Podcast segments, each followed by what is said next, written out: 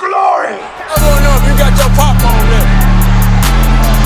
Do you got your popcorn ready? I came out the womb, I ready. And he's hit the end zone for an unbelievable touchdown. I would be honored if you played football for this team. Throw it up above his head. They can't jump with me. God, leave. Oh, they tackle him at the 40-yard line. Who can make a play? I can. Who can make a play? I can. What is going on, guys? It is Friday, November 9th, and you are listening to another episode of the Fantasy Roundtable podcast hosted by yours truly, Matt Bruning. I'm back on the mic again for our Friday podcast. So, for today's podcast, the breakdown for it today will go a lot like this. Not even a lot like this. This is how it's going to happen since I'm the one doing the podcast, obviously. We will have a breakdown of the Thursday night game between the Carolina Panthers and the Pittsburgh Steelers, which ended up really not being a game after that first quarter, which sucked. Because if you guys watched it, uh, much like I did, it looked like we were going to have ourselves quite a fantasy football fest last night, and then it kind of went the complete other direction. After that, we will jump in and do our Friday previews. I will preview every game on the Sunday slate for football. Um, cannot wait. We've got a lot of good games going on this weekend. Uh, no real breaking news except for one injury note that just came across a little bit ago right before I started recording. Uh, and I'm going to go ahead and talk about that now, real quick. And that was Dez Bryant. Uh, he apparently has torn his Achilles uh, right at the end of Saints practice today.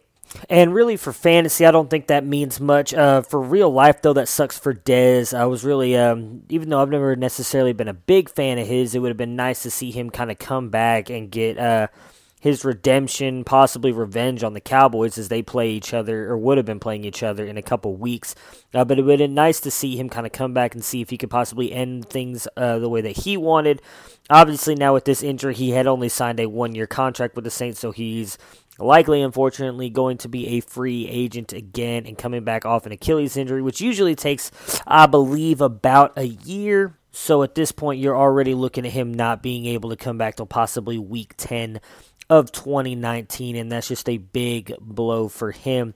For the Saints, like I said, I don't see it doing much uh, fantasy wise. Obviously, Tre'Quan Smith will step right back into that number two role uh, as a wide receiver. He's likely mostly owned by. Uh, uh, most, or he's likely owned in every league. However, some people may have dropped him with the Dez Bryant signing, so it's definitely something to run to your waiver wires now and look at. Uh, obviously, he he might already been picked up by the time this comes out, especially with the news breaking about 20 minutes ago. But if he hasn't, go ahead and snag him now because I do think he's obviously going to see a an uptick in targets and everything. As it's by far just him and Michael Thomas in that receiving game for the Saints. So, with all that being said, for Thursday night, oh, I'm sorry, we'll finish. Uh, I guess I should give you guys the rest of the podcast breakdown. And besides the Sunday night slates, obviously, last and not least, I will give you guys my cover for for the weekend, and I will also uh, give you guys some updates on some things that I'm going to hopefully have coming out this weekend. So, now with all that being said, let's head into our Thursday night recap. Post game show is brought to you by Christ, I can't find it. The hell with it. So Thursday night, like I said earlier, started out as a uh, at least looked to be a really good game between the Carolina Panthers and the Pittsburgh Steelers. As uh, we literally saw three scores happen in the first, or within 23 seconds of each other between the Christian McCaffrey uh, catch and run for a touchdown, and then almost it seemed like on the very first play of the Steelers' drive, Juju Smith Schuster gets a 75 yard touchdown pass I mean, literally, it, it, was literally on his first pass, Ben Roethlisberger's first pass of the game. Juju Smith-Schuster does most of the work there, though, taking it 75 yards, and then obviously on the next ensuing drive for the Carolina Panthers, uh, Cam looks like he's going to get sacked. Uh, tries to just kind of get rid of the balls, and not take a, a big uh, safety there, and throws it right to the Steelers' defensive linebacker, and uh, he takes it in for a touchdown. Literally, all three of those scores coming within 23 seconds of each other, and all of a sudden we're sitting here looking at, all right, this might be like a huge fantasy football day. Uh, and it, it did after that kind of fail to live up to expectations. So for Carolina, though, I, I had actually had predicted that Cam Newton would have a, a good game here against a Pittsburgh Steelers defense that, while was improving, I thought was still kind of lacking in being a really good defense, and they were actually able to shut him down fairly well here. This offensive line just got beat up by the Steelers' defensive line the entire game. As Cam goes for just 193 yards, two touchdowns, and one interception, getting you those 15 points in fantasy. Not a great day, not exactly what we've been expecting from Cam lately. He's been putting up over 20 points or 20 plus points almost every week here lately. Uh, so definitely disappointing effort from him. Christian McCaffrey, though, comes up big for you for the running backs here. 14 carries, 77 yards, and a touchdown. And then he adds 61 yards and two touchdowns on five catches in the receiving game. A huge game for McCaffrey here. Obviously, we talked about him yes or on Wednesday's podcast as well. That I thought he'd have a, a pretty good game here, as I did not think that the Steelers linebackers would be able to match up with him very well, and they weren't. Uh, obviously, a lot of this though just comes down to what could have happened had the, the Panthers still been in this game. Matt McCaffrey could have had an even bigger day. Again, comes through with 34 points in fantasy. Uh, and this is what McCaffrey is, what was uh, just a very good receiving back out of the backfield, uh, kind of a scat back type. What was interesting to see with him uh, was there was a couple plays actually where he got stuck in the backfield trying to block, uh, pass block for Cam Newton, and he got blown up.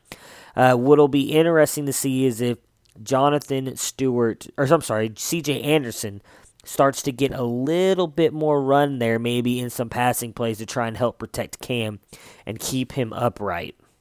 But even if that uh, if that does actually keep him off the field a little bit, I can't imagine it's going to hurt his value any or his snaps because McCaffrey's just been fucking awesome all season long.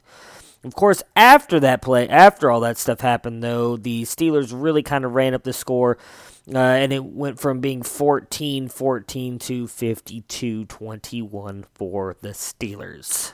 Boy, that escalated quickly.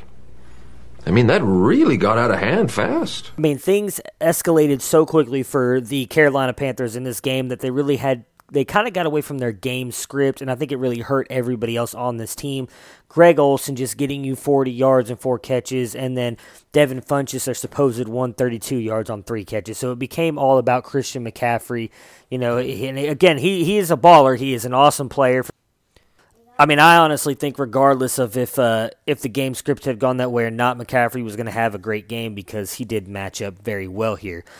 For Pittsburgh side of things, so obviously, Big Ben comes through for you huge in this game with 500, I'm sorry, 328 yards and five touchdowns. It was a great game for Big Ben. They were just kind of able to throw all over this Carolina Panthers defense. Again, it really does help when the first throw you make to is uh, to one of your best wide receivers, one of the best wide receivers in the game, and he takes it 75 yards to the house. Uh, but Big Ben puts up 35 points for you in fantasy, so he's helped give you a nice lead here going into the weekend.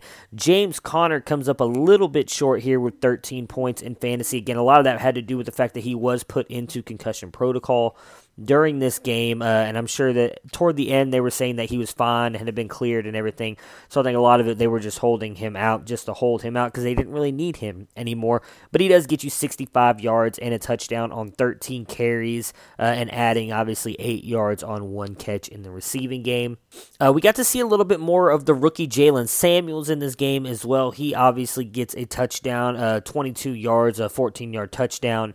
Uh, doesn't do much in the rushing game though, but that's not really his game. He is very much a receiving back, uh, and it does look in. It, I would assume that he's going to be the future receiving back for this team. I do think they're going to do a, a little duo between James Conner and Jaylen Samuels after they move on from Le'Veon Bell at the end of this year. If, if in all honesty, if Le'Veon Bell even comes back again, he has to report by this coming Tuesday for him to be able to play in the 2018 season for their wide receivers. So I did get this one a little bit wrong. Uh, I did think Juju was going to struggle a little bit here. Technically, if you take away his 75 yard touchdown run, he would have struggled, uh, would have gotten you just two catches on 20 75 yards.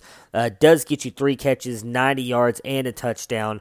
Obviously, uh, again, that 75 yard touchdown really does help him. Uh, and he's just been kind of regressing a little bit every week, as we've talked about, uh, but did get 17 points in fantasy, came just under what Antonio Brown did, getting you 18 points in fantasy. Uh, as he doubled up Juju on catches with six, uh, he got you a touchdown as well as 96 yards. Vance McDonald gets you a touchdown as well. And We talked about Vance possibly having a good game here against the Carolina Panthers, as uh, Luke Kuechly likely would not cover out onto the tight ends. He gets you 44 yards and a touchdown on four catches getting you 12 points in fantasy, which is always good at the tight end position. So, really, what this says, I think, for me on either team is not much. I, I think we all knew Pittsburgh was good. I don't think they're exactly as good as they showed uh, last night. And Panthers, I don't think they're as bad as they showed. I still think they're one of the top teams in the NFC. It's just one of those games where it got away from them. Uh, their star players played fairly good, except for Cam, obviously, and Cam does affect everybody but Christian McCaffrey, uh, as we saw. And God, I just love that guy. He's such a good, good player. So, with all that being said, we will go ahead now and jump right into our previews of the Sunday slate. All right, so the first game I have here on my list is the Atlanta Falcons and the Cleveland Browns. Atlanta being given the uh, 67% chance of winning this game, and they are being given six points. For Atlanta, uh, I mean, really, there's only there's only one thing as a Browns fan I can say going into this game. No, God! No, God, please, no! No! No! No! Yeah, as a Browns fan, I am really, really, really not looking forward to this game. Uh, right now, Denzel Ward looks like he is going to be out. What makes this game even worse for Cleveland is their top cornerback, Denzel Ward, is likely going to be out, which means that Matt Ryan and Julio Jones will be able to throw all over them. So for the Falcons, Matt Ryan here, I expect him to have obviously a very good game, as I just talked about, with Denzel Ward being out. They are likely not going to have anybody who is even remotely close to being able to recover Julio or to cover Julio Jones. Uh, I expect both them to have good games here. Uh, I also expect Calvin Ridley to have a good game as well. Tevin Coleman. Um, so the Browns have been getting gashed by the run here lately. So while a lot of us thought that Cleveland's uh, defense had improved some against the run earlier in the year, uh, they were actually right in the teens, right around 15 16 up until a couple weeks ago, where they've literally finished uh, starting with the Chargers, Buccaneers, Steelers, and Chiefs they have been ranked 29th, 28th, 28th, and 29th against the run. So I do expect Tevin Coleman and Ito Smith to eat a little bit here, have very good games. Uh, Tevin Coleman, I would trust him a little bit more in the receiving game as he actually got more catches last week than Ito Smith. And it looks like they're trying to transition him back into that receiving back role. I also expect Austin Hooper to have a good game here as well, uh, as we have seen Christian Kirksey was placed on the IR earlier this week by the Cleveland Browns. I thought he was by far one of their best linebackers and their best cover linebacker, uh, and especially with again Denzel Ward being out in the secondary, with the way these guys are going to have to move around to try and cover the options of Julio Jones and Calvin Ridley. I expect Austin Hooper to be able to get open, and if they get down in the red zone, which well, let's all be honest here, they will get down into the red zone. Hooper should be a good option for Ryan.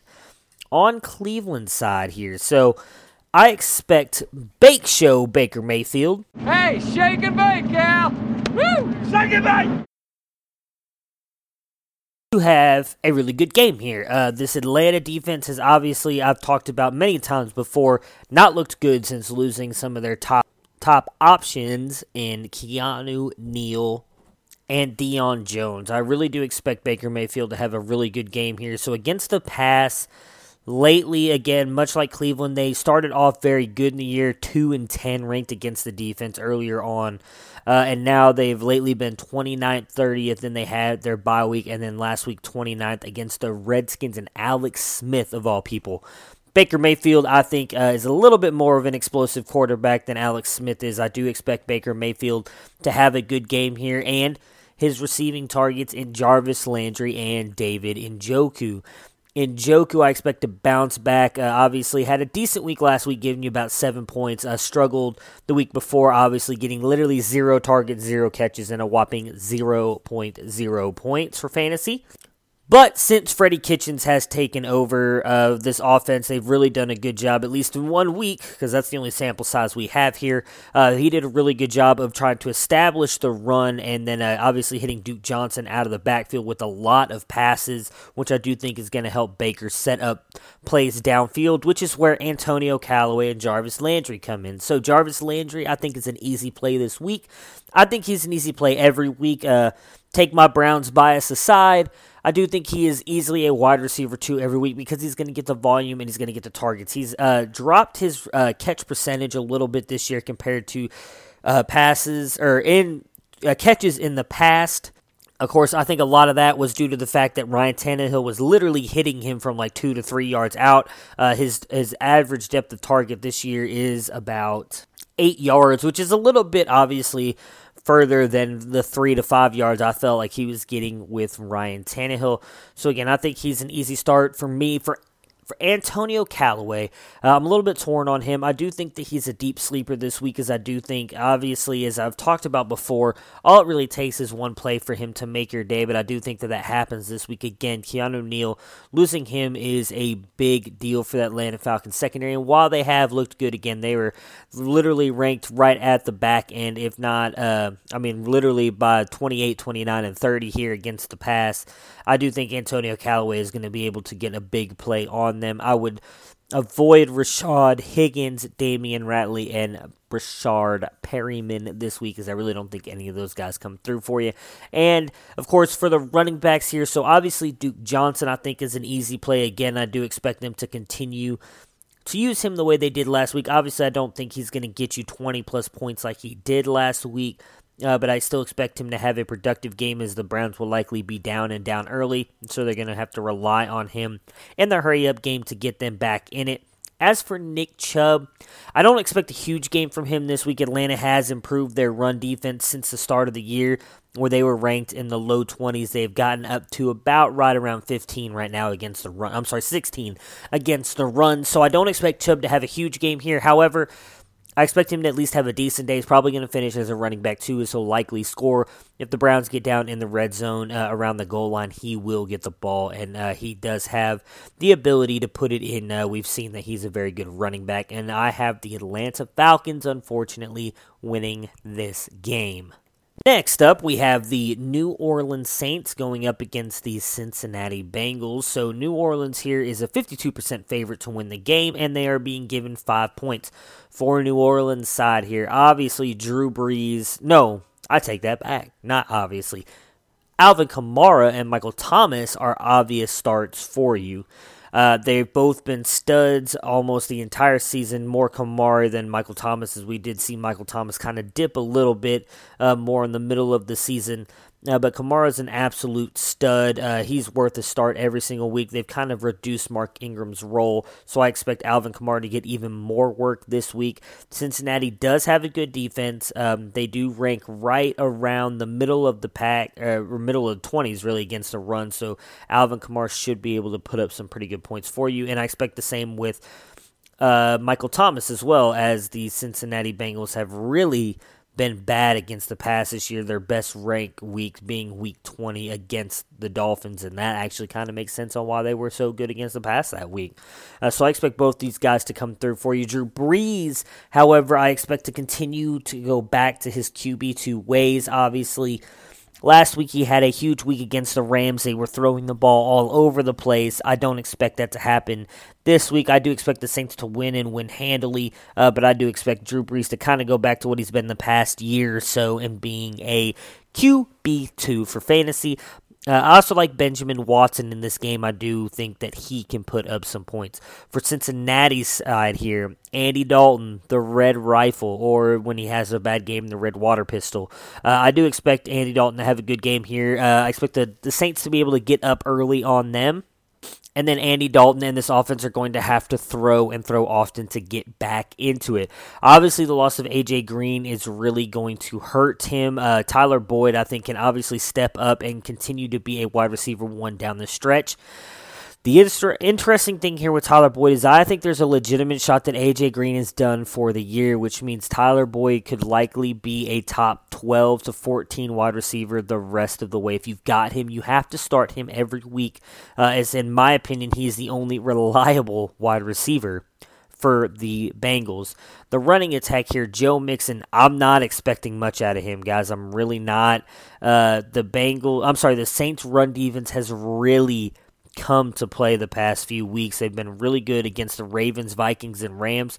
While the Ravens uh, necessarily didn't have a very good running game, the Vikings and the Rams do. The Rams obviously do, as they have like the GOAT incarnate in uh, Todd Gurley. They're running for them. They've ranked been ranked number one against the rush the past few weeks. I, I really like the way they've looked. Um, again, I, I, just I would not expect a huge week out of Joe Mixon unless he's getting the ball in the receiving game. But we're expecting Giovani Bernard to be back in this game, so I wouldn't expect that in the past here. So again, we were just talking about Tyler Boyd stepping up and being the number one. A couple other guys that I think might have good games as New Orleans defense in the secondary has actually been surprisingly bad, being ranked right around 28 every week. Last week, 31st. I expect that to continue this week.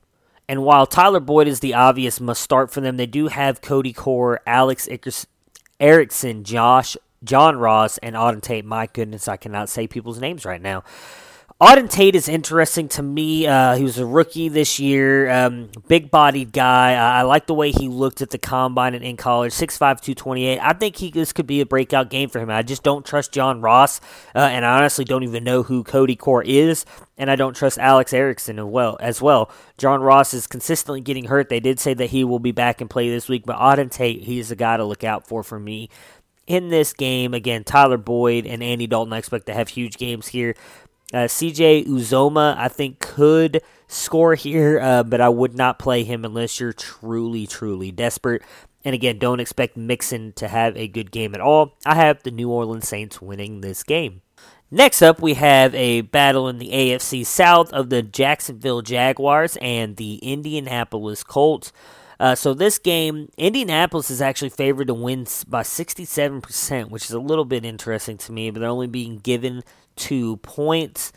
Uh, nobody really concerning on the injury report for either of them, which is good. So for Jacksonville side here, it all comes down to old Blakey Bortles. What is Blake going to look like? Is he going to be good? I am not sold that he will be, as Indianapolis' defense has actually been very good this year. Most of that coming because of Darius Leonard. Uh, they've been ranked right around 20 in the passing game, so I could see Blake Bortle putting up points. We just got to hope that good Blake shows up. Uh, for me in their receiving game, I think the only guy you can rely on is uh, Dede Westbrook. I just don't expect anybody else really to go off for them. Uh, I mean, you have Keelan Cole and uh, Donte Moncrief as well. I just don't expect much out of any of those guys. Dede Westbrook is the only one that intrigues me uh, in this passing game for the rushing attack here. So Leonard Fournette is supposed to be back this week. I'm very interested to see what he does and how he plays, how many carries he gets. Right now, I still think they're going to rely heavily on TJ Yeldon and Carlos Hyde as they work Fournette back. I would not start Fournette if you have him. Uh, in all honesty, I wouldn't start Yeldon or Hyde either, but if you have to start one of them, I would go with Yeldon. For Indianapolis' side here, it's going to be very interesting, as usually you would think you're going to sit your studs or be weary of them going up against Jacksonville. Uh, Jacksonville has just not been that great this year on defense, especially against the run. Their pass defense has been much better than people think. Uh, they are consistently ranked in the top 10, actually ranked number one the past couple weeks against Philadelphia and Houston. Uh, and I, I, do think that their pass defense gets a little bit criticized because of the fact that Jalen Ramsey hasn't quite looked like the way he did last year. Now, I don't expect any of these Colts wide receivers to do much of anything. I have the most faith in T.Y. Hilton because he's the most talented out of all of them, but I don't expect him to go off. Uh, Eric Ebron, I could see getting some scores here, but I'm really not sold on Ebron doing much of anything either. And of course, all that leads us into Andrew Luck. What is Andrew Luck going to do here? I don't expect him to have a huge game here. I actually have Jacksonville winning this game. I know a lot of people are on Indy's side. They think that Indy is going to be able to come in here and blow out Jacksonville because Jacksonville's shown that they can be blown out here the past couple weeks when they played, uh, and they just have not looked good going into their bye week last week. But I think they're going to bounce back with a vengeance here. The only Colt player I would feel really good about playing is Marlon Mack. Uh, as much as I hate to admit this, he has looked very good since coming back from his injury. I expect him to be able to do that, as that is really where Jacksonville's defense has struggled and against the running attack where they've consistently finished in the mid 20s. So Marlon Mack is my big play here for Indianapolis, the one guy I expect to go off. Obviously, if you have T.Y. Hilton, Eric Ebron, and Andrew Luck, you're likely starting them because you don't have anybody better. And again, as I mentioned earlier, I have the Jacksonville Jaguars winning this game. Uh, next up, we have a matchup in the NFC North. Sorry, guys, I'm just getting a little bit tired here, and sometimes I just uh, make a dumbass out of myself when I'm getting tired. Uh, had a long day at work today. So next up, we have the Chicago Bears and the Detroit Lions. Chicago is 75% chance uh, favorite to win this game, and uh, they are being given six points. So for the Lions side here, I don't even know where to go with these guys. Their biggest guy on the injury report is Darius Slay, who has been ruled out.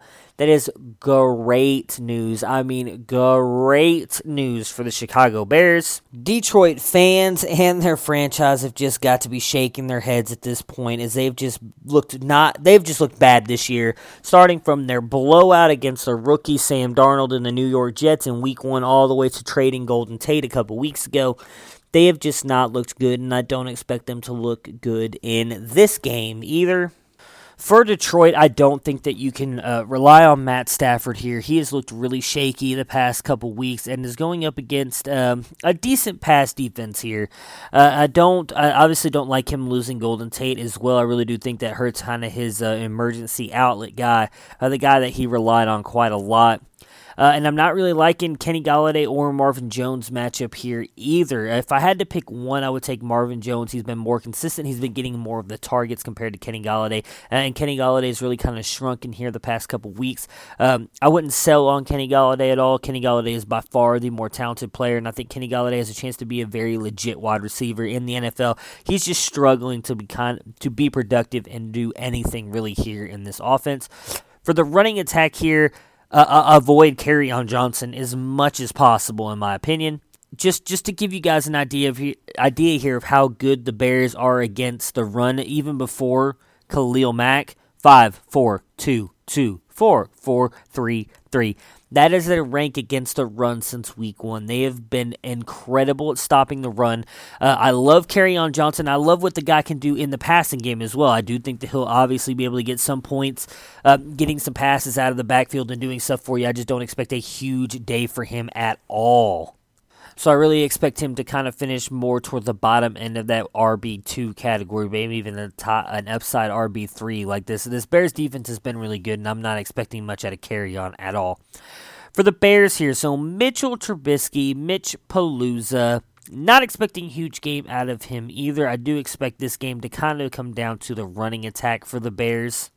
Again, it's great news for Allen Robinson that Darius Slay is out, but they still have a very good defense against the pass. They've been in the top 10 every single week against the pass. What they haven't been good at is the rush defense. They've literally ranked 29th, 31st, 31st, 30th, 20th, 30th, 30th, and 30th. So get Jordan Howard and Tarik Cohen in your lineups and do it quickly. Tarik Cohen, I expect to have a better game than uh, Jordan Howard. I do think that they'll kind of revert back to the means as they showed a couple weeks ago with Tarik Cohen getting a lot of catches and some work out of the backfield.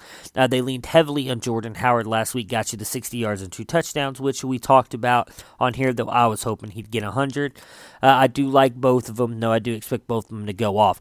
Allen Robinson, I expect to have a good game as well. Again, with Darius Slay being out, he is by far one of the best cornerbacks in the league. He is an elite cornerback. With him being out, I think that does nothing but help Allen Robinson. He is still dealing with the injury, so I wouldn't expect him to just go completely bonkers here and get you like 100 plus yards and a touchdown, but I do expect him to have a good game in his first kind of getting back into it uh, game here with the Bears. I do like Taylor Gabriel in this matchup as well. And last but not least, of course, with the Bears, you've got Trey Burton.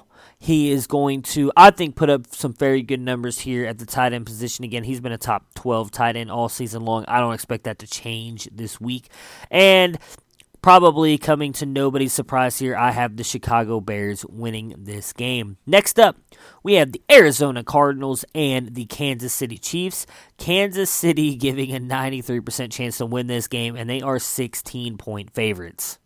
So for Arizona here, I think it's fairly easy. You're starting DJ. That's about it. Uh, I do like Christian Kirk. I do think he could uh, do something here in this matchup. He'll likely get matched up against Marcus Peters at times. And while Marcus Peters has struggled, uh, he's still a veteran cornerback. Uh, I do think that he'll be able to kind of slow down Christian Kirk here a little bit. I expect Christian Kirk to put up a, a, a big play, though. Uh, I do think he's got that big play ability, but I think it's going to be feed DJ. I mean, I can literally see a play sequence going like this DJ, DJ, DJ, DJ, Larry, DJ, DJ, Kirk, DJ, DJ, DJ, DJ, DJ, DJ, DJ, and, and continuing. That's what they should do. Obviously, again, Byron Leftwich took over as the offensive play calling duties. Uh, they are still trying to get DJ more involved here and become the focal point of the offense yet again. I do like DJ to have a good game here, and then on outside chance, Christian Kirk.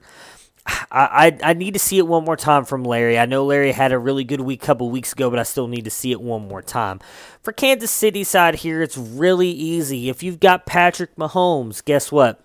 You're starting him. You got Kareem Hunt, guess what? You're starting him. You got Tyreek Hill, you're starting him.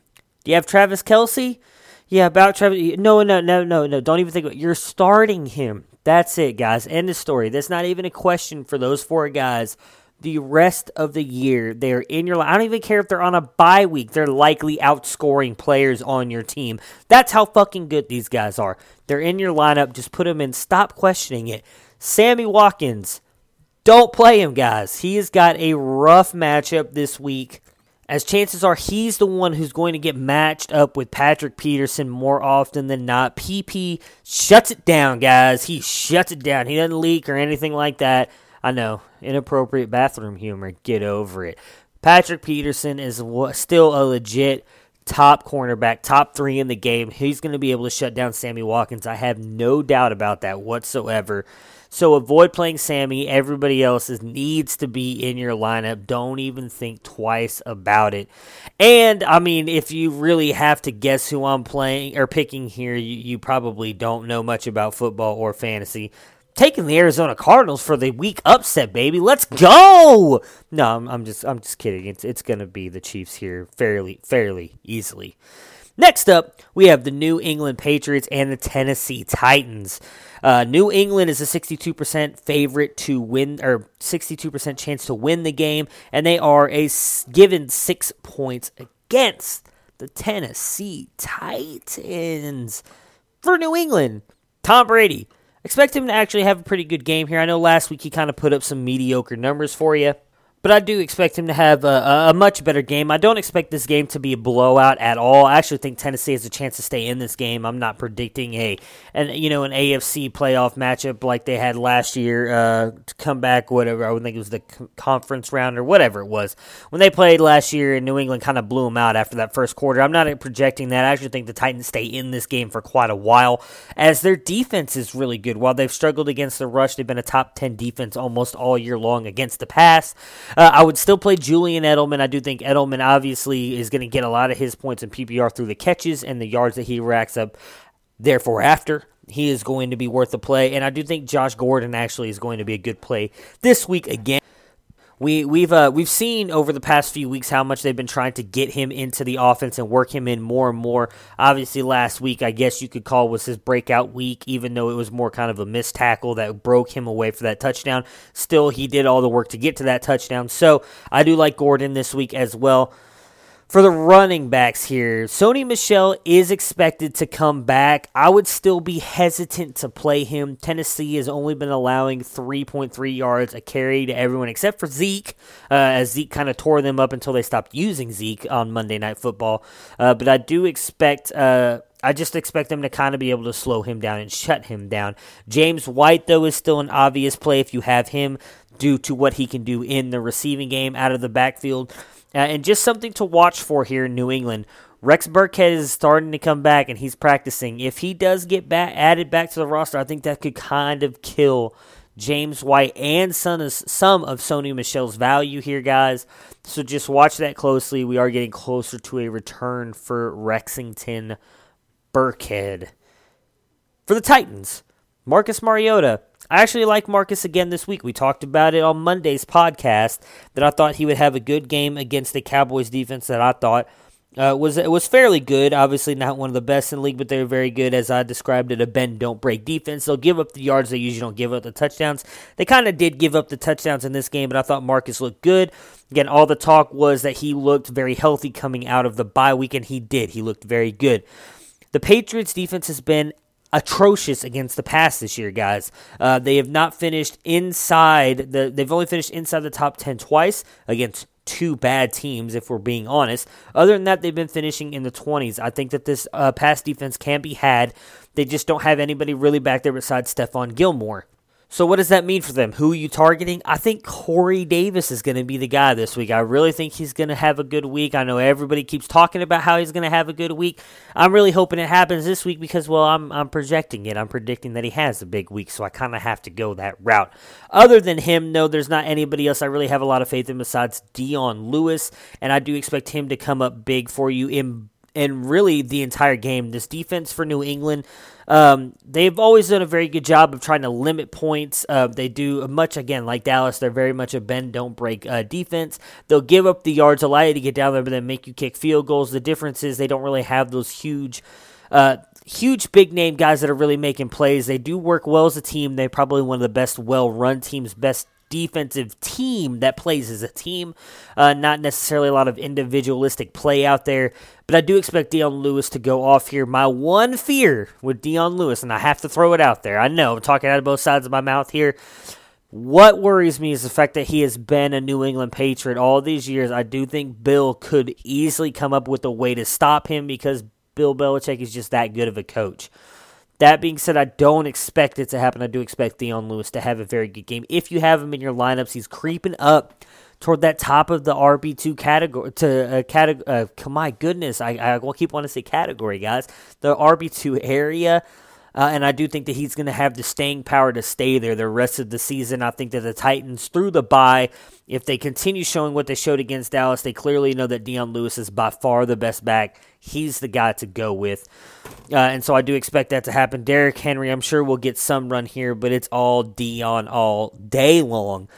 Uh, back on the wide receivers really quick here for them. So I did talk about Corey Davis, how I think he's going to have a big game. Uh, I do kind of like Taywan Taylor a little bit here as well. I like the his how explosive he can be once he gets the ball. Uh, I just don't know if he has a huge game here, but if you're in a deep league or you're looking maybe possibly in DFS for a guy who could surprise that I'm sure not a lot of people are going to own, it for me it's Taywan Taylor in this game. However, just make sure to watch him. He is dealing with a foot injury. He is technically listed as questionable right now for the game, though he is, at least from what I've heard, expected to play. But just watch that in case something happens last minute and they decide to pull him. And even though I do expect this to be a very close game, I do have the Patriots winning. Next up, we have a game that I think actually could be very interesting for fantasy the Washington Redskins and the Tampa Bay Buccaneers. So, Tampa Bay is actually favored by 54% to win this game and they are being uh, given three points. For me, that's really just kind of a pick 'em game. Uh, most times, if you talk to people or if you read stuff about the Vegas lines, they automatically give you three points if you're a home if you're the home team. So Tampa Bay getting three points really for me means that it's a pick 'em game. For Washington here, I like Alex Smith this week. Uh, this pass defense for Tampa Bay has been horrible. They have literally been the in the bottom of the league the entire season 32nd, 31st, 31st, 32nd, 32nd, 32nd, 31st, 30th.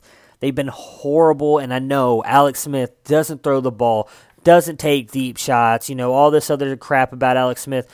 It's going to happen this game because the defense is just so bad that their plays and they're going to be players open, and Alex Smith is going to be able to hit them. Say what you want about Alex Smith. He is an NFL quarterback. I think he is much underrated. Yeah, he's obviously not the best deep thrower uh, in the world, although he had the best completion percentage last year in deep balls, uh, and he doesn't take a lot of risk. Some people like that, some people don't. You know, sometimes as people say, you got to risk it to get the biscuit. Well, Alex Smith would rather just whatever, not get the biscuit. He he plays a safe play, and there's nothing wrong with that. Uh, you know you're not going to get the turnovers with him, which in you know for me in fantasy games where you lose points for turnovers, that kind of sucks. So when you don't have it, that's awesome because the dude doesn't turn the ball over.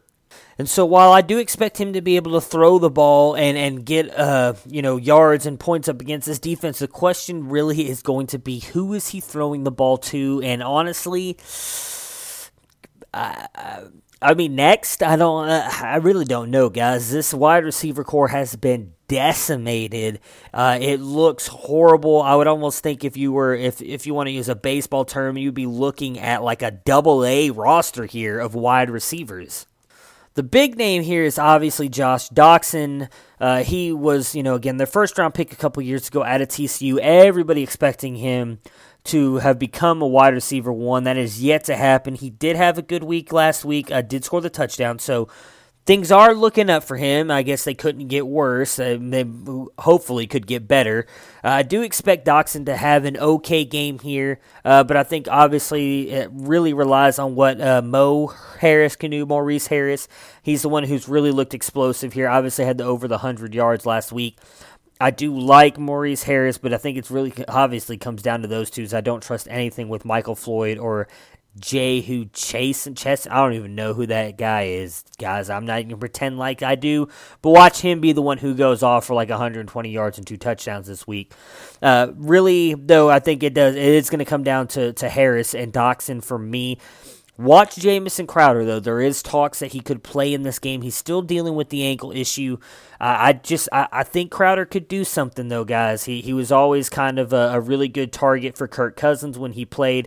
Alex Smith has always shown a propensity to target those guys in the short area. Jordan Reed has just sucked all year long, which is actually incredibly ironic and funny uh, because the dude's never stayed healthy. Now he stayed healthy for uh, going into week 10 and yet he's just sucked usually he sucks because he's injured now he's not injured but yet he sucks uh, so i would i would really like to see if crowder if he can get in there if he can get some kind of connection here with alex smith for the running backs adrian peterson I don't expect anything out of him. Uh, you know, I know I talked about it earlier in the year, and I had to come out and apologize because I did not think Adrian Peterson was going to be able to do it all year long. And so far, he's shutting me up. Uh, he's been producing every single week except for last week, and that's why. Why? Because they lost two more offensive linemen to injuries. I do think that's going to hurt him in the running game here. Now, please don't mistake that with me thinking that the Tampa Bay Buccaneers rush defense is good. Oh, wait, it is good. And so that is another reason why I am really worried about Adrian Peterson. I know he's come out earlier this week and said, Don't worry about me. I've got it. I can handle the work. I'm going to get it done. I'm not so sure. Again, this Tampa Bay defense has been really good against the run. And with those injuries, I actually could see them getting to Alex Smith a little bit here and then obviously kind of slowing down Adrian Peterson. For Tampa Bay, guess what? Washington, their defense kind of sucks too, guys. And that is exactly why I think this is going to be a great game for fantasy if you have players in it. So, let's start with the part of their defense that's good the running game. These guys have been awesome against the rush all year long. Uh, we talked about it last week. There was like a four week stretch where they were letting guys like Saquon Barkley, Zeke Elliott. Uh, I don't even remember the other two names, but look, guys, those two names are elite starting running backs, right? And they didn't even let those guys get over 50 yards, over 80 yards. They were shutting them down, and their defense is still shutting people down against the run. Well, that really doesn't matter because Peyton Barber sucks, guys. Ronald Jones is out. I don't trust Jacquizz Rodgers. So don't worry about playing any of these guys. Leave them on your benches. The plays are Ryan Fitzmagic and the wide receivers because why? The Redskins defense blows against the pass. They are horrible. They have only finished in the top 10. Oh, well, twice, so I take that back. They finished in the top 10 twice. But other than that, they've been horrible. Now, adding Ha Ha Clinton Dix could help them out. I do like Dix, and I could see that happening. But the the Buccaneers have way too many receiving options here for all of them to get shut down. I actually expect this to be a huge DeSean Jackson game. He's the guy I would lean to. Um, you know, trying to take my Mike Evans hate out of it. I don't expect Mike Evans though to ha- have a good game. Uh, and I don't want to say Adam Humphries was a one off. Uh, I do think that he's going to have some fantasy relevance later on in the season. I just don't expect it to be this week. Uh, I do like Chris Godwin, but I don't expect him to go off as well. DeSean Jackson is the guy for me in this receiving game. Uh, and I don't actually think OJ Howard has a huge game here either. I just, uh, not necessarily the matchups, I just have a bad feeling about it. I think Swearinger, just looking at the, at the stats right now here, Swearinger has actually been really good against the tight ends. Uh, and I expect him to actually be able to kind of slow down and possibly even shut down OJ Howard here. Uh, so I would expect a bad game for OJ Howard. And. I actually have the Redskins winning this game. I've got a good feeling about Alex Smith and everything going up against this defense. They're the ones that I'm going with. Next up, in the last afternoon game for Sunday, the Buffalo Bills and the New York Jets. Why? Why do we why do we have to talk about this game? Seriously, guys. You're not starting anybody. Just don't. Don't do it to yourself. You're you're better than that. Start someone on a bye. They won't get you negative points, guys. For the Bills, it's shady. That's it, guys. I just I can't imagine starting anybody else. This Jets defense has been decent against the pass and the run. I just can't. I, I really can't. I can't come up with anything else for you guys except for Shady. Shady's it, and I, I mean that. We'll see what their running or not their running back, the tight end can do. Jason Croom is uh, is going to be taking over with Charles Clay being out due to his hamstring. I am a little intrigued to see what he is like. Uh, a lot of people have talked about him. Uh, they like him. I honestly don't know much about him. Uh, might be a worthy little play this week if you need a bye week fill in uh, and can't get anybody else. He could be something. Other than him, though, for for the Bills, there's just just nothing here for me. Uh, on the game, though, the Jets are the 63% favorite to win the game, and they are being given seven points. So for the Jets, uh, we talked about earlier in the week, Sam Darnold has already been ruled out. He's been in a walking boot, dealing with a foot injury. So we got Josh McCown in there. I do think Josh McCown can bring this offense to life just a little bit. Uh, would not, I would not take anybody in this running attack though between Isaiah Crowell Sorry, I shouldn't have said anybody. I wouldn't take Isaiah Crowell. Elijah McGuire is the guy to me, and I actually think McGuire could have a good game here. I'm actually projecting him to be an RB2 this week, so he's someone I would plug in there. If I get that wrong, though, don't at me. Uh, for the wide receivers here, uh, Buffalo's defense, again, I, I know we've talked about this before since Sean McDermott took over the play calling. They've been fairly good, uh, been mediocre right in the middle of the pack against the run and the pass here there's just nobody that really sticks out for me at the wide receivers that I would really trust playing. Obviously, I've, I've talked about him before. I really like Quincy Enunwa. I'm just not sure that he's still really kind of fully healthy. Uh, I do think that uh, he obviously showed great with Josh McCown a couple years ago uh, before he got the neck injury. Uh, so he's probably the one guy I would lean on most, uh, but I don't trust Jermaine Kearse. Robbie Anderson is doubtful, I believe, again to go with the ankle injury. So for me, it would just be Quincy Enunwa. I, I mean, I like Rishard Matthews, but I just don't think that he's going to be on the field enough as I still think he's still kind of trying to learn this offense. Uh, so really, it's just Quincy Enunwa for me and Chris Herndon. Uh, we'll be interested to see how he does with Josh McCown. Obviously, he's had a nice little connection with Sam Darnold here lately, uh, just shooting up the tight, tight ends uh, fantasy boards as he's been putting up a lot of points, getting targeted quite often. Would like to see what he does with Josh McCown. And I have the Jets winning the game. Next up, as we jump into our first of the three afternoon games, the Los Angeles Chargers against the technically still Oakland Raiders. So Los Angeles is a 75% are being given 75% chance to win this game and they're being given 10 points. For Los Angeles, I think you got to start Philip Rivers, Melvin Gordon, Keenan Allen. Fairly simple, just do it. As well, you know, Oakland has sucked against well the pass and the run, and they just cut Bruce Irvin. So I think it's all let's go for the Chargers. Everybody jump on that train. You sound like a, a big choo-choo train. That's right, guys. Come on, all aboard. Let's go. Let's go. Los Angeles. They are one of the best teams in the AFC and not getting any credit whatsoever. Uh, I would again start Philip Rivers, Melvin Gordon, and Keenan Allen. For the rest of the Chargers, though, Tyrell Williams, I think, is probably the most interesting to me. Uh, obviously, he's had a couple huge games here. I, I, don't think that there's anybody on this Oakland Raiders secondary who can slow him down. If I had to pick one of the Williams brothers, it would be him. And I'm not really big on Austin Ekeler this week either. Um, obviously, I think that there's a good chance he could come through for you as he is a very explosive playmaker. Uh, but I would just kind of go Melvin Gordon. If you got Eckler, I'd kind of leave him on the bench this week. Uh, four Oh, real quick on on the Chargers. I know we talked about it earlier. Uh, there is still talk about them bringing Hunter Henry back. If you have a spot on your bench that you don't really need somebody, I would grab him. Chances are very slim that he'll be back in time for the fantasy playoffs. But if he is, this dude is one of the best tight ends I think uh, around, and if he's going to be getting the ball from Philip Rivers, even if he's not completely healthy, we've seen what Antonio Gates can do when he's not even fully healthy or can barely run faster than an 80 year old woman with a walker walking down the aisle at Albertsons. Hunter Henry can, and I think he'll be able to get a point. So just something to look at, something to think about. Now on to Oakland. So I don't think you can play anybody here, guys. I just, I just don't know who you're going to play. Derek Carr has been horrible and looked like shit almost all year long. He's had one good game. The Chargers are top 10, no, top 12 against the pass and the rush. Their defense is great. You know, they don't even have Joey Bosa or Jason Verrett out there, and they've been balling almost all season long. I just don't know how you could play anybody on Oakland. If there's one player it's Jalen Richard just because of what he can do receiving wise out of the backfield. Avoid Derek Carr.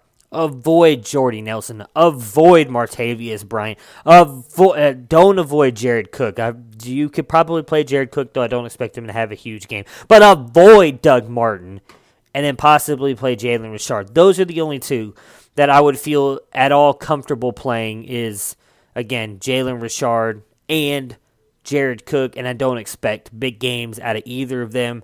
I have Los Angeles winning this game easily. Next up, a very interesting game, uh, for me at least, at least I think it will be, the Miami Dolphins and the Green Bay Packers. Green Bay, 81% favorite to win the game, and they're being given 9 points.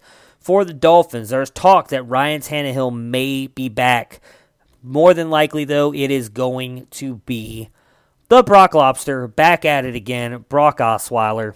And I don't really think he has a good game here. Uh, Green Bay, I think, as I've talked about earlier in the week, I think is going to come into this game extremely pissed that they ended up losing that game to New England. I think they're going to come in here and run all over Miami. Uh, their pass defense has been awesome all year long, right around in the top 10, actually the top 7 for the most part this season. A couple bad weeks in there, but that's going to happen. I mean, they were a top 10 defense ranked even against the Patriots. Uh, and I mean, we saw, don't let that final score fool you. It was actually a game going into that fourth quarter until that fumble by Aaron Jones. So for them, again, I would not trust Brock. Uh, really, out of all the wide receivers, I think it's just Danny Amendola. I mean, like do they do they even have any other wide receivers besides Danny Amendola? I mean, I mean they've got DeVante Parker. I mean, even that made me a little bit sick to my stomach just to say that. So I really would avoid everybody. Kenny Stills is back, uh, and I do like Kenny Stills. I just don't expect him to do anything in this game. Now for the even more nauseating part of this team. Is it going to be Kenyon Drake? Is it going to be Frank Gore? who knows? I don't know. Do you know? Because if you do, at me on Twitter because I don't know who it's going to be. Does Adam Gase even know? I think he just flips a coin when he's sitting alone in his hotel room as he's sobbing himself to sleep, realizing that he's ruining our fantasy lives. And it's frustrating as hell. Obviously, as I've talked about, I think Kenyon Drake is the much better back. I wish that he would get more run like he did a couple weeks ago when he was putting up 20 plus points in fantasy because he was being used the way he should be. I expect him to be used that way this week. Again, the one thing that Green Bay does struggle against is running backs out of the backfield especially if Blake Martinez is going to miss some time with his injury. I like Kenyon Drake in this matchup. I think that he is going to put up points, but I feel like you have to put a huge disclaimer around that because just who knows what Adam Gase is going to do with him. For Green Bay, obviously you're starting that bad, bad man, Aaron Rodgers. Uh, Miami's defense has really struggled against the pass and the run this year, but hey, they've got some really, really good linebackers. I actually do like some of their uh, their cornerbacks, though in Xavier Howard and Minkah Fitzpatrick, what's going to be, and obviously Reshad Jones too. Can't uh, I can't believe I almost forgot about Reshad Jones to be honest with you. Uh, for me, it's going to be interesting to see who matches up with who. I obviously think that uh, with for the Packers, it's just Davante Adams and MVS. That that's really it. There's nobody else that I would trust here. Randall Cobb is going to play. Obviously, we've lost Geronimo uh, Geronimo Allison for the year. Uh, he is out with the injury, been been uh, placed on IR after the surgery. I don't trust Randall Cobb, so it's just going to come down to what Davante Adams and MVS can do. I, I'm really leaning toward MVS as I do think that he's going to get the better matchups most of the time out of the slot against Minkah Fitzpatrick.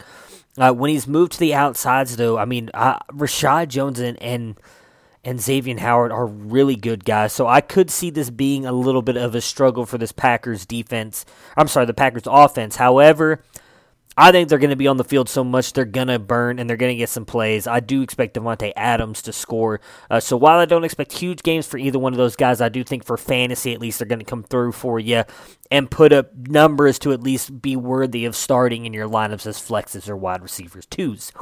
For the running backs, I, I, still think it's Aaron Jones. I know he had a huge fumble last week. I actually think he's going to come back and have a big week this week as to kind of not necessarily make up for what he did because, I mean, if you follow the guy on Twitter, you can see how upset he was about how, losing that fumble and possibly causing maybe not the Packers to win the game, as there's no guarantee that they stay in it, but they were definitely driving down the field with a chance to score there when he fumbled the ball.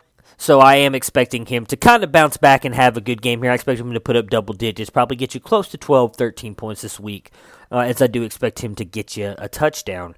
For Jimmy Graham, I just don't expect him to do anything. As I've talked about, I'm really starting to label him as a red zone tight end, much like a bunch of others we've talked about on this podcast before. Uh, and that I don't think he does anything for you unless he scores. And I'm really not, I don't expect him to score this week. So therefore, I don't expect him to do anything. And of course, if you couldn't have guessed, I have, well, the Green Bay Packers and Aaron Rodgers winning this game. The last game of the Sunday afternoon slate, the Seattle Seahawks and the Los Angeles Rams. Los Angeles, the 77% favorite, and being given nine points. For Seattle, I like Russell Wilson this game. Talked about it on Monday's podcast when we were reviewing everything they have really been uh, not necessarily allowing him, but he has been running the ball more often, which is great for us as fantasy owners because he really does produce in that part of the game. Uh, that's kind of been what he's been doing over the past few years, and he's really kind of gotten back into that. He also threw the ball a lot more this past weekend, and I expect that to continue this week against the Rams. He's been very efficient with his passing and scoring touchdowns. I just I, I like the matchup. I think it's going to be much closer than people give it credit for. They barely lost to the Rams just a couple weeks ago. Uh, they played they played each other. I believe it was uh, five weeks ago, and it was it was a, a three point game. I mean, this was a really good game, guys. Uh, Seattle has actually looked really good since starting off the season so poorly. For the rushing attack here, so Chris Carson likely out. So it's all going to be on Mike Davis. Not a big fan of Mike Davis in this game going up against that Rams uh, front line and linebackers. They've been consistently right around the 10 mark uh, against uh, the rush, more closer to 12 and 14, but still right there. Their defense is good against the run. I wouldn't trust any of these guys. Wide receiver wise, I think you've got to, to play Doug Baldwin. I think he finally really kind of bounces back for you and has a really good game this week. Uh, and I think Tyler Lockett bounces back to another uh, two double digit point game for him. Uh, he's obviously having a great year so far. I mean, realistically, in PPR leagues, he has put up double digits for you every week except for last week against the Chargers, and I expect him to get back on a nice little double digit streak here this week. And I wouldn't be surprised if David Moore, the kind of breakout second year wide receiver for them, has himself a good game as well. For the Rams, they're a lot. They're they're the Chiefs of the NFC, guys. You're starting Jared Goff. You're starting Todd Gurley. Where it gets interesting is their wide receivers. Are you starting all three of these guys? So what I'll say is Seattle's defense has really come on of late. And while they have continued to struggle against the run, they have been really good against the pass. If I, for me, I think it's a Robert Woods game here. I really like Robert Woods and of course Cooper Kupp. Uh, Cooper Kupp is Jared Goff's go-to guy. They're they're practically best friends. Okay, name your favorite dinosaur. Velociraptor. All right. If you were a chick, who's the one guy you would sleep with? John Stamos. What? Did we just become best friends? Yep. And so I'm really not expecting a lot out of Brandin Cooks in this one. It, it, would definitely be Bobbert Woods or Robert Woods for those of you who like to call it Robert, and Cooper Kupp for me. Uh, and I have I have the Rams winning this game, but a very close game. And for our last matchup of Sunday, the Sunday night game, the Dallas Cowboys and the Philadelphia Eagles. So Philly, the 73% favorites to win this game, and they are being given seven points. For the Cowboys, I just really don't know where to go with this, guys. So Dak Prescott has just not been good this year. Uh, there was a stat I read earlier today where he has obviously more wins in his rookie year with 14 than he has in his past 24 games. He is also has one of the lowest QB ratings in the league, just ahead of Jameis Winston. And that's, I mean, Jameis and Blake Bortles, I believe, is the one. Brock Osweiler has a better completion percentage than Dak, Pre- Dak Prescott does this year. For whatever reason, Dak is just continuing to struggle. I really do think a lot of it has to do with the offensive play calling and just really the way they run this. Uh, they run the team in general. I mean, Zeke has just Zeke's getting run into the ground, and yet they still can't do anything. Why they don't call more play actions and everything, I have no idea.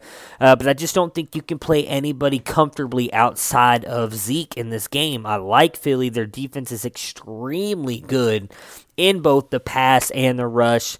Uh, so for me, it's just Zeke. I don't think you can play Amari. I don't think you can play Cole Beasley, and I don't think you can play Dak. If you had to pick somebody else, I would probably go Beasley, and I would not feel good about it at all.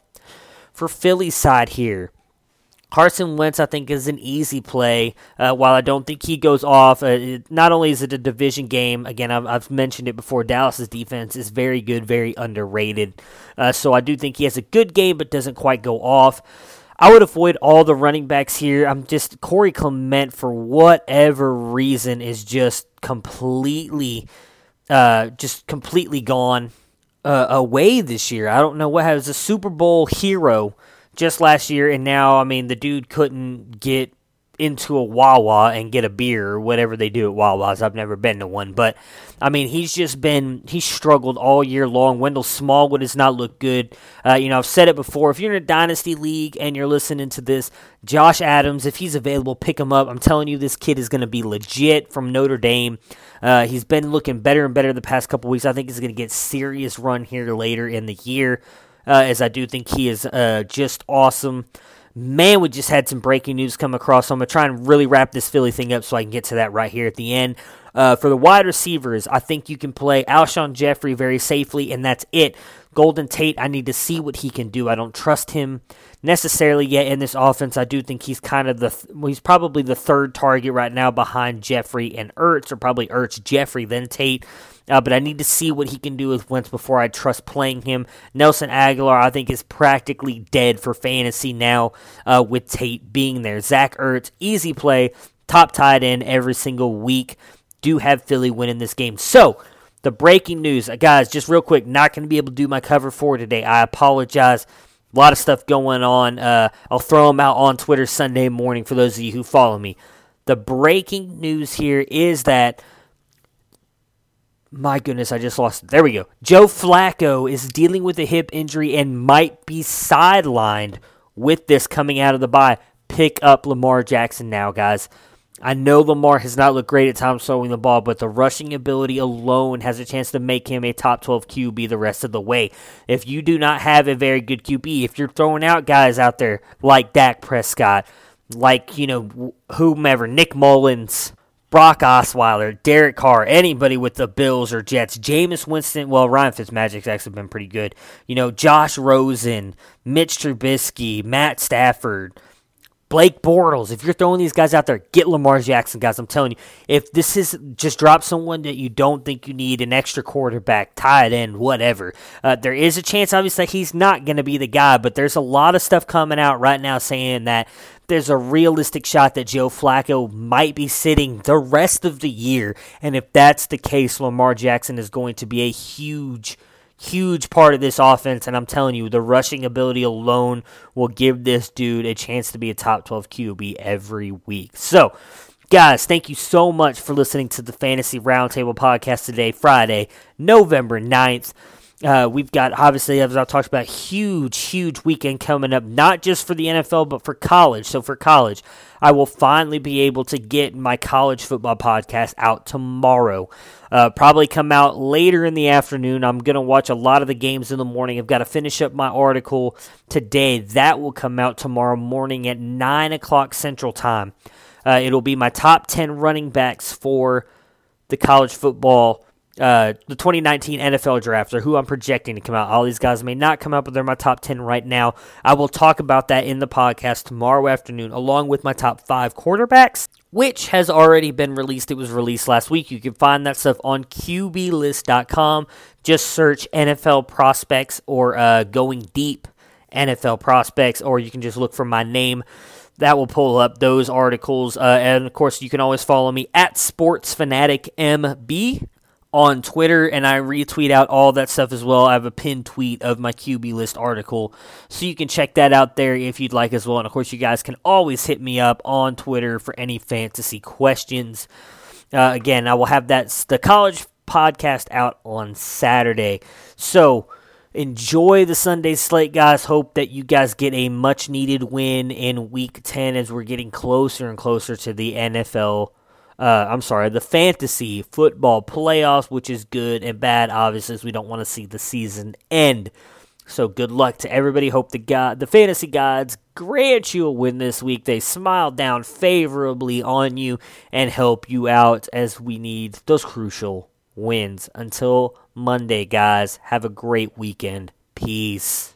Prepare for glory! I don't know if you got your popcorn ready. Do you got your popcorn ready? I came out the womb, I was ready. And he's hit the end zone for an unbelievable touchdown. I would be honored if you played football for this team. Throw it up above his head. They can't jump with me. Golly. Oh, they tackle him at the 40-yard line. Who can make a play? I can. Who can make a play?